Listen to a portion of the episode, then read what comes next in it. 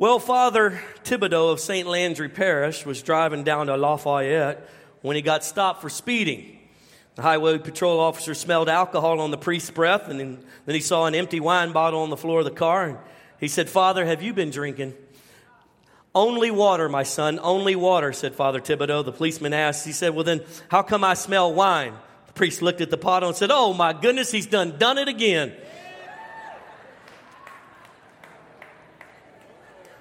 Some of you will get that next week, but it's, it's coming.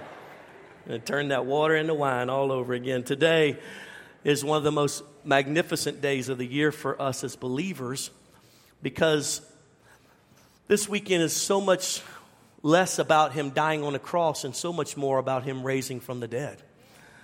The cross is magnificent, it's his sacrifice of his life. But what separates Christianity from any other religion in the world is that our founder is not dead, but alive. The supernatural work of the resurrection. And as I just was contemplating about, you know, Jesus being dead for three days, we've got a couple of men in our church, they work at a funeral home and they're always, you know, moving dead bodies and things like that. And I'm always messing with them about it. I think I, have got a, a, a, you know, some type of morbid humor. I'm like, so have you ever had them just sit up on you like while you're in the back? And they're like, no, Pastor, that has never happened. And I told him, I said, be honest, how many times you dropped them? Tell, tell the truth, you dropped some off the table. Like, Pastor, we're not supposed to talk about that. I said, mm-hmm, you dropped some bodies. Tell the truth. And I don't know if it's that part of me that's so morbid or just the fact that I'm interested in the way things work. So if Jesus was dead for three days in the tomb, the natural progression of things that would have happened would, th- would be a couple of points like this. For example, if you're on the, uh, uh, an organ donor list, you'll know this that a heart can only last four to six hours after death. And after that, it's decomposed or it's broken down to where you cannot get it to work in another body. They only have about a four to six hour window. Same thing with the liver.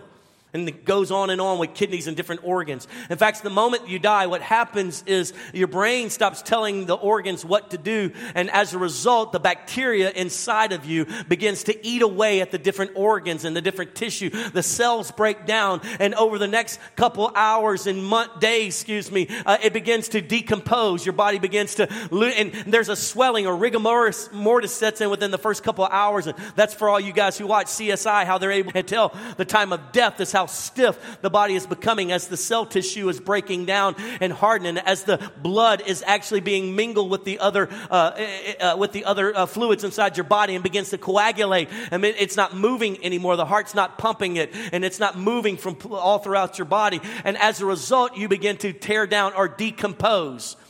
And if Jesus was in the tomb, his body was in the tomb for three days. Friend, can I tell you something? God didn't just restart his heart and he came back to life. The Holy Spirit had to go into that physical body and make those cells go from decomposition to alive all over again. Had to take that heart that had started decomposing and starting to break down was no longer could be started by any other way than to go back and remake that heart, remake that brain. Come on, friend. Get those cells got back alive again and take what was dead and decomposed and begin begin to make it have life and begin to live again. When we say that Jesus died, friend, not only did he die, but he resurrected.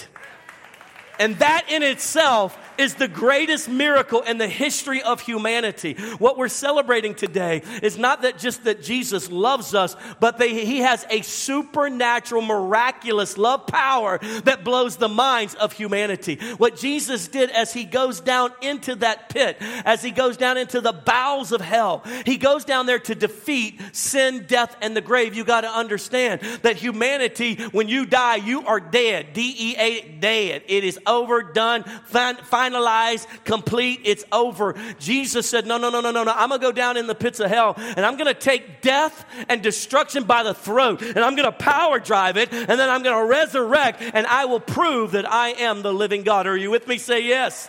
So, as Christians, when all the other religions claim this and claim that, here's the beauty of Christianity, the truth of the real gospel, and that is Jesus didn't just die, but he resurrected. You say, well, what about this and what about that? Well, let's go back to the original historical record, and that is when Jesus is hanging on the cross, they had beat him so severely that the muscles have been stripped from his bone that at 39 times with a whip with glass and metal in it as it hits those muscles and they shred them off of his back.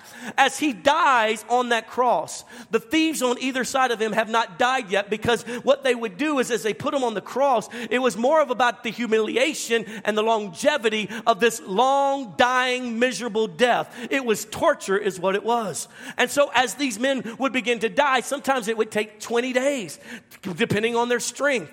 Jesus within those hours of being on the cross because they beat him so severely. In fact, they come around because it's the time for the Passover and they don't want anyone up on a cross during this moment. So they want to hurry up and speed up the death process. So they go and they break the legs so that they cannot push any longer to get a breath because as they come hang down from this point, it puts pressure on their lungs and they can't breathe. Like some of us that are a little more portly, when we bend down to tie our shoes, we got to take a breath to do it, get them done, and then pick back up and can breathe again.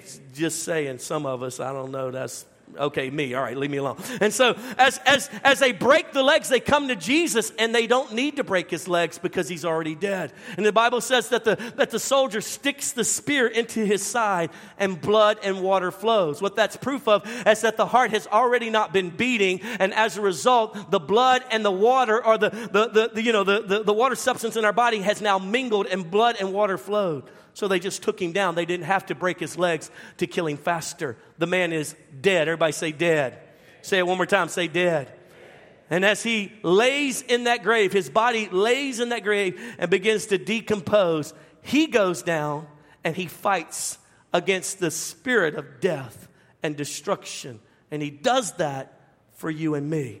For when he resurrects he is now the living God, seated at the right hand of the Father, making intercession for you and I. It is the greatest miracle in the history of humanity. And the miracle that Jesus died, resurrected, and then pours out his love on hurting humanity. I, I think that I would like to get some other people to help me preach this message a little bit so that you can see the truth. When the preacher says it, you say, Yeah, but you get paid to say it. But I'd rather you hear from the folks, the everyday folks like you and I, who God's done miracles in their life, because I believe if you can get an understanding of His love for you, you can begin to experience His miracles that He has for you. And so I thought for a moment, I'd love you to hear from, from uh, Furman and Viola as they tell the story of how God healed them even here in 2017. So play that for them for just a moment. I'm from Zaragoza. Viola Zaragoza. We've been married 31 years. Well, in September of 2014, uh, my husband had a fall at home, and it was several months after he'd had back surgery, and they wanted him to get checked out to make sure that he didn't break anything in his back. So we went to the ER, and in the course of checking him out, they said, Your back is fine, but we see there's a spot on your liver that you probably need to have checked out. And so it was about February of 2015. They called us to come in and said, uh, I think they did done a biopsy that showed that that was a tumor and that it was malignant.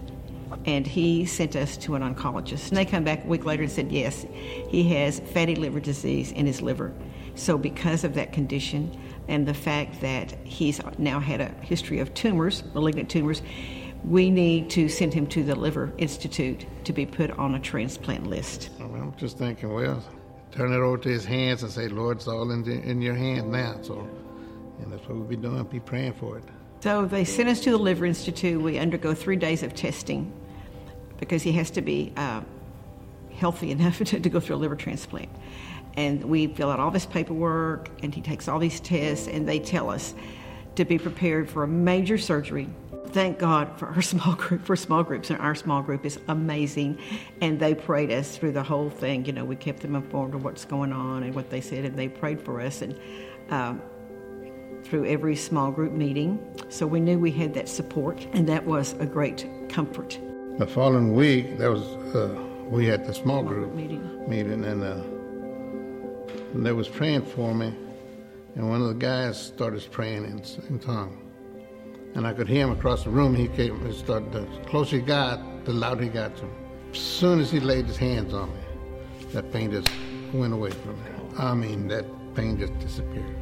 And on the way home, I tell my wife, I said, that pain's gone. I have no more pain. I said, that cancer's gone. So that was on a Thursday, and that Monday, that following Monday, we went to the movies, and uh, a, a phone rang, and I looked and it was a doctor, and I figured it was a follow-up Confirmation. confirmation. So we went to the hospital and not knowing what was going to happen. We didn't know if they were going to open him up. We did not have any idea what to expect, but we did have peace. You know, I just prayed, praising God and thanking Him for all the blessing He's given and all that. But then all of a sudden, the peace just came over me. I just felt so much joy and so much peace in me. I just knew I was, everything was going to be fine. Well, they were just telling him what was going to happen and what to expect. So he goes into surgery, and I go into the waiting room with my sister.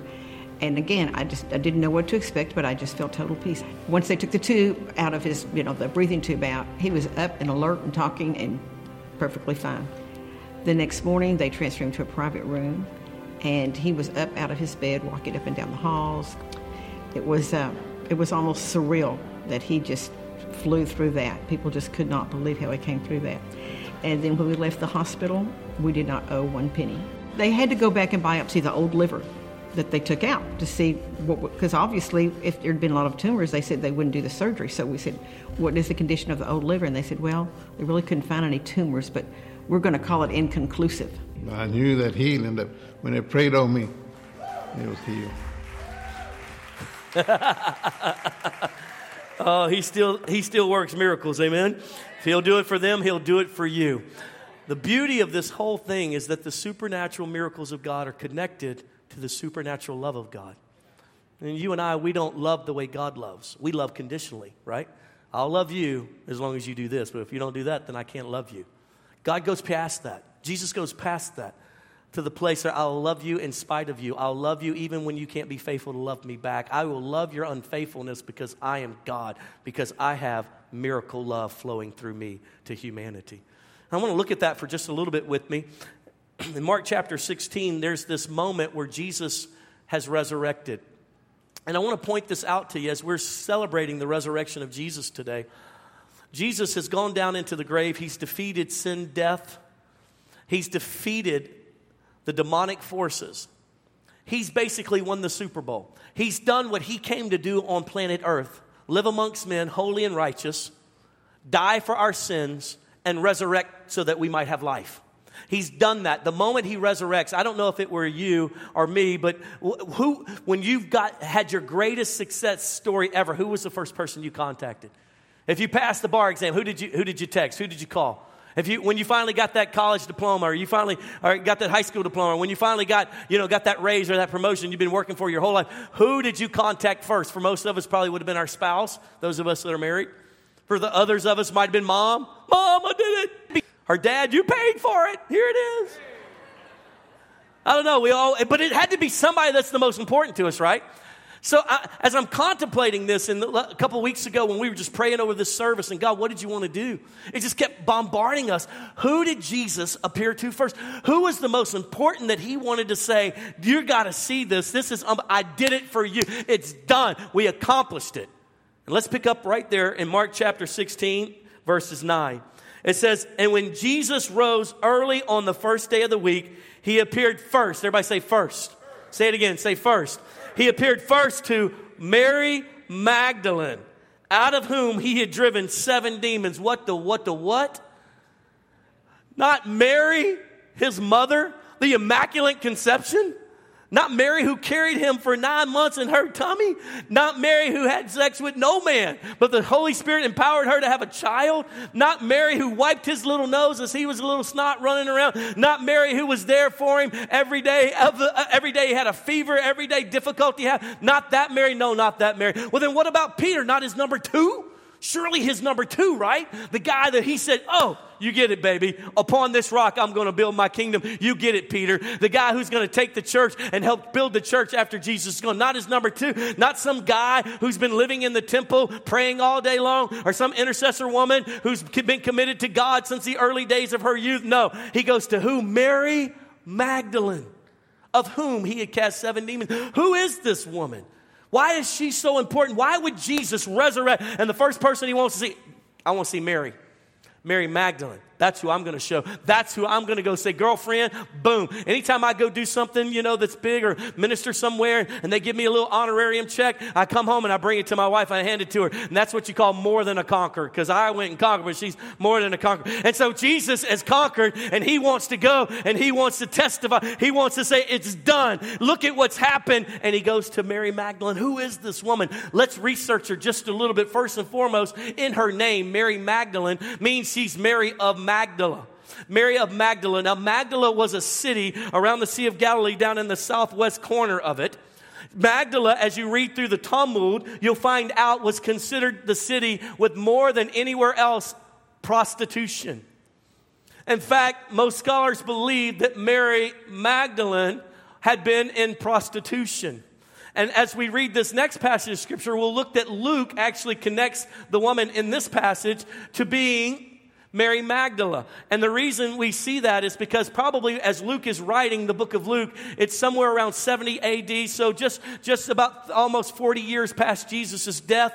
And what we see is probably Mary Magdala is still alive and she's considered a grandma in the faith. And so they're being very gracious as they tell the story. But let's pick up now in Luke chapter 7, verse 36. It'll be on the screen for you. It says, Now one of the Pharisees invited Jesus to have dinner with him. So he went to the Pharisee's house and reclined at the table. When a woman who had lived a sinful life. Everybody say sinful life. Come on, say it again sinful life. In that town, learned that Jesus was eating at the Pharisee's house. She brought an alabaster jar of perfume, and as she stood behind him at his feet weeping, she began to wet his feet with her tears. She, then she wiped them with her hair, kissed them, and poured perfume on them. When the Pharisee who had invited him saw this, he said to himself, Who did he say it to? Said it to who? He's talking to himself. Is it out loud? No, he's talking to himself. You ever do that? Come on, you're doing it right now. Like, man, that pastor got a pink shirt on. Oh, pink shirt. He's talking to himself. And this is what he says again to whom? Himself. If this man were a prophet, he would know who is touching him. Boy, OMJ. You have no idea who's touching you. Obviously are not a man of God. Man, you don't know who's touching you. Man, that's a sinner. What kind of woman she is that she is a sinner.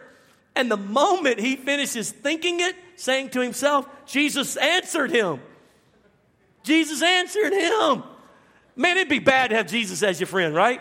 I mean, like, I'm, I'm sorry, I ain't, you could hear that, couldn't you? Dang. I didn't even say that out loud.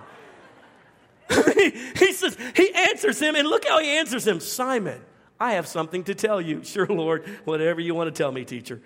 He said, Two men owned money, owed money to a certain moneylender. One owed him 500 denarii, the other 50, and neither of them had the money to pay him back. So he canceled the debts of both. Now, which of them will love him more? Simon replied, I suppose the one that had the bigger debt canceled. And Jesus says to him, You have judged correctly. Then he turned toward the woman so he turns towards the woman and he says, Simon, do you see this woman? I came into your house. You did not give me water for my feet, but she wet my feet, stopped kissing my and wiped them with her hair. You did not give me a kiss, but this woman from the time I entered has not stopped kissing my feet. You did not put oil on my head, but she has poured perfume on my feet. Therefore I tell you, her many sins have been forgiven, for she loveth much but he who has been forgiven little loves little. And then Jesus said to her, Your sins are forgiven. Luke connects her in the next couple verses in chapter 8 as probably this Mary Magdalene, Mary Magdalene. And so as we look at this interaction, Jesus says to Simon, He said, Let me tell you something, buddy. Hey, mister, I go to church all the time and know the word. I came in your house, man. You didn't even have my feet washed. You got to understand in, in, Eastern culture and in, in biblical times, especially, they walked with those open toe sandals. They didn't have any paved roads or roads or nice manicured lawns to walk on. They're walking down dirty, nasty, muddy streets. Their feet, their toenails got junk all over them. And not only that, but they're using animals to pull all the carts. So they trying to step around. That's all right. You're checking with me. Some foreign people in the house, and so they got this. All, and so it was customary when you were invited into someone's home it says that Simon invited Jesus when you're invited into their home that they provide a bowl to wash your feet to get all the grime and nastiness off of it. Then at the same time, because you've been out in that kind of that kind of heat and that kind of you know climate, they would take some oil, some perfume, because you know when you've been funky and you ain't had time to take a shower, what you do. And so they put a little bit of that good smelling stuff on you, make you smell good because we're about to sit down for dinner. And then the, the, the, biggest piece was if you're a friend, if you're someone I respect, the moment you walk in my house, I kiss you on the cheek. And Jesus looks at him, he says, Man, the moment I walked in here, you didn't wash my feet. Zero respect for me. But the moment she walked in the room, she fell down on her face and washed my feet with her tears and dried it with her hair. You didn't put any oil or any kind of good smelling stuff on me, but the moment she came in here, she started pouring oil all over me, perfume all over me. And she's never stopped kissing my feet this whole time. And he makes this statement For who's been forgiven much, loveth much. And in this moment, this woman of ill repute, this woman of not so, you know, high ranking status in Christianity, if you will, in this moment, Jesus looks at her and says, supernaturally, Your sins are forgiven. I love you. You are forgiven. This woman then becomes a disciple of Jesus, and as we study down through scripture, she follows him. She's there at the cross.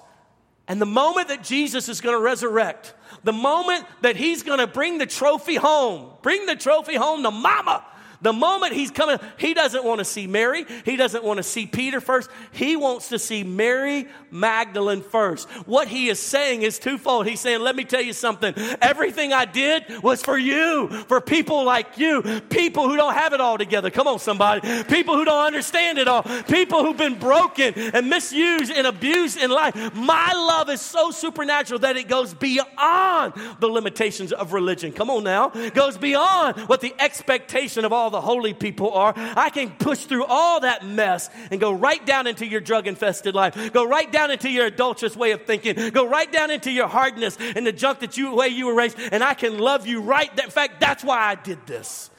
I'm resurrecting for you, not for everybody else. I want you to know first and foremost that my love goes past your pain, goes past your sinfulness. My love is so supernatural that it can go right down to the heart. And those of you that receive that love, oh, let me tell you something. Those who've been forgiven much, they loveth much. But you, Mr. Simon, grown up in the church your whole life, studied the Bible all day long, and you got zero respect for me, zero love for me. One passage of scripture, Jesus told the Pharisees, the teachers of the Bible, he said, The prostitutes and the tax collectors are getting into heaven before you because you, in your hardness of heart, will not receive the love that the Father's trying to pour out through me.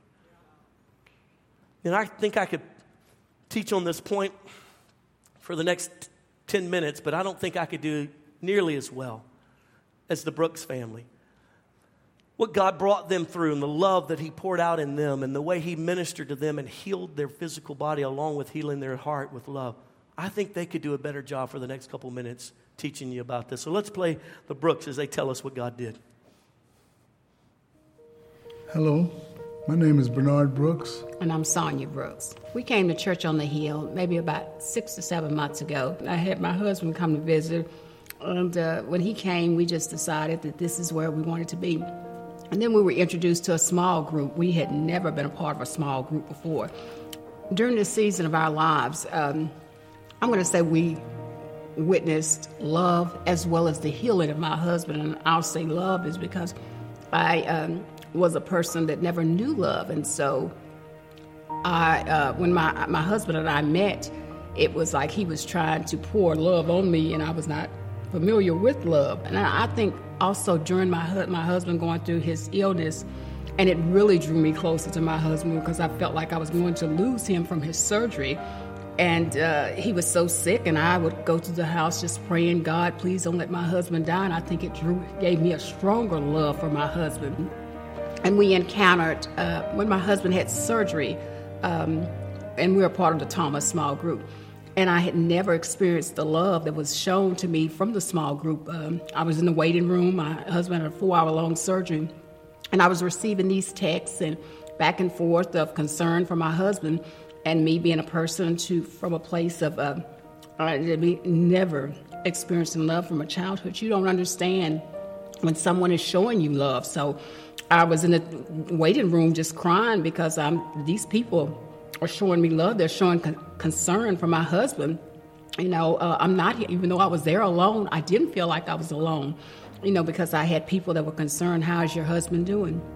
And during this certain, not only that, they came to the hospital. We were they came, they brought us food at our home. We were received uh, encouragement. Uh, uh, just uh, people offered to help us with our grandson.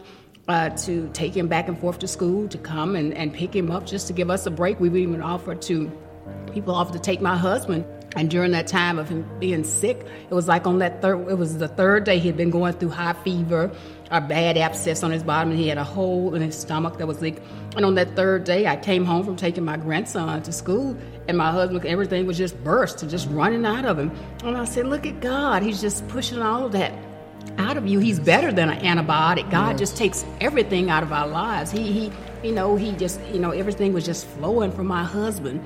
And he started feeling better. He got up out of the bed. The fever broke. He was able to get around. Our testimony is that God is a healer. He healed my husband, and also God, you know, filled me with you know that something that I never had before was love. But you know, and really again back to his church on the hill, this experience of love that from people, you know, God will even if you do what you don't receive, you know, your young life, God will give it to you. He'll pour His love into you. So, from the pain I've experienced, right now, I can tell you, I feel like I've been resurrected. And you know, love is not just in words; it's in action. Yes, and we've seen love in action from the Thomas Small Group. And I, and I tell you that this with all sincerity, that Jesus revealed himself in my life, that I am a healer and I will pour my love into you. And, and, and, and, you, you know, you feel it. You know, we felt that God really loves us. I told you that I told you they could tell it better than I could. I love what they said. Listen, I didn't even know how to receive love. Didn't know how to receive love. And the church started loving me, and I was able to receive the love of Christ. And in that love, supernatural things happened. I want you to understand something today. Christianity is not about do's and don'ts or goods and bads. It's about the love of God permeating our heart to where it transforms what we like, what we don't like, what we care about, what we spend our life energy chasing after. And today, as we start wrapping up this message, I want you to take away two things.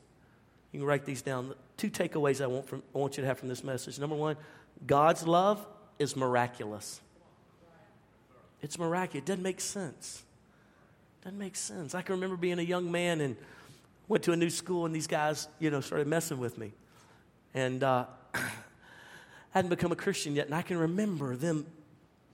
I was standing out in PE and was playing kickball, and one of them threw a rock and hit me in the back of the head and took off running. And I chased them into the classroom. Teachers in the middle of teaching, they were obviously had a hall pass to go to the bathroom. I come running in there. These guys are much bigger than me, flying with my little body across the desk, just swinging, pow, pow, pow. Teacher grabs me, throws me out, sends me to the office. I was out of my mind. I'm just out of my mind with anger and frustration. And that was the, the spirit by which I walked in. If you did something to me, I was going to get you back times 10 so you'd never do it again. That was my concept. And then when God's love came inside, when I became a Christian, I accepted and received that love. It miraculously changed me to the place now that, yeah, I don't like people to take advantage of me, but it doesn't invoke this rage anymore. Uh, something has changed inside of me because His love is miraculous. It doesn't make sense. When you and I receive His love, what happens is now all of a sudden, when we really hold, take a hold of His love, what happens is those drugs don't mean as much anymore. They're just not as valuable. That that that cheating around and messing around, catting around, it just is not it's not enjoyable anymore. Do it. His love so permeates us that it's miraculous. It does what nothing else can do. It heals. It cleans. Come on, somebody. It transforms. The love of God to raise His Son from the dead and to take what was putrid, what was decayed, and bring it back to life and raise him from the dead. He proved his love by raising from the dead. Oh, one part of his love, yes, dying on the cross, but to raise from the dead, to say, listen, I will die for your sins, I'll pay your penalty, but I'll also miraculously raise from the dead so that you always have a life source. Come on, somebody. Alive forevermore. Here's the second takeaway I want you to have, and that is receiving his love will generate miracles in your life. His love is miraculous. It is, it's supernatural. But until you and I receive it, we don't really see the miraculous in our life. And I met so many people who go to church who try to be good people, but they've never taken hold to that love. You say, Well, how do I go about receiving it? Oh, I think it looks a little bit like this woman, Mary Magdalene. Where you throw yourself at his feet and you admit, I'm a sinner. I'm wicked. I'm broken. I need your help, oh God. God, I can't fix this in and of myself. And in that place of tears, in that place of surrender, in that place of brokenness, Jesus says, Look, who's been forgiven much loveth much. My love can pour out on this and miraculously change them. If you'll receive it, I'll fix everything that's bothering you, everything that's destroying you, everything that's brought decay to your life. My love can go past it all and fix it all. This is the God we serve. This is really the base of Christianity. For God so loved the world that he gave his only begotten Son. For while we were yet sinners, Christ died for us. He didn't wait for us to be good. We could never be good enough. While we were yet sinners, he died for us. Oh, and he brought life to us. And he loved us just as we were. That's supernatural. And that supernatural love, when you receive it, and accept it and let it pour over you and you stop trying to be good. Simon kept trying to be good and he only found himself falling short. Mary Magdalene, she couldn't be good. She couldn't stop her ways. So she falls at his feet, receives his love, and when he resurrects, the trophy of having conquered sin, death, and the grave, who's the first person he wants to show it to? Who's the first person he wants to talk to? He wants to talk to her. Not the spiritually elite, not the one who carried him nine months in her womb. He wanted to talk to Mary Magdalene because this is why I died. This is why I resurrected, that you might have life and life more abundantly. I want you to stand with me all across the room today as we close. When you and I believe in and accept His love, miracles will abound. They will abound. Why did the Brooks uh, receive supernatural miracles? Because they've received His supernatural love embraced it, accepted. I want you to bow your heads with me all across the room. I want you to close your eyes for just a moment. Are you deplete of His supernatural love? You feel as though the love of God abound, is abounding inside of you? Do you look at others with hatred and frustration? Or does the love of God pour out of you? See, it's hard to give what you haven't received. It's hard to walk in what you've never embraced. It's hard to give away what you've never received. Today, with every head bowed and every eye closed, do you lack the love of God?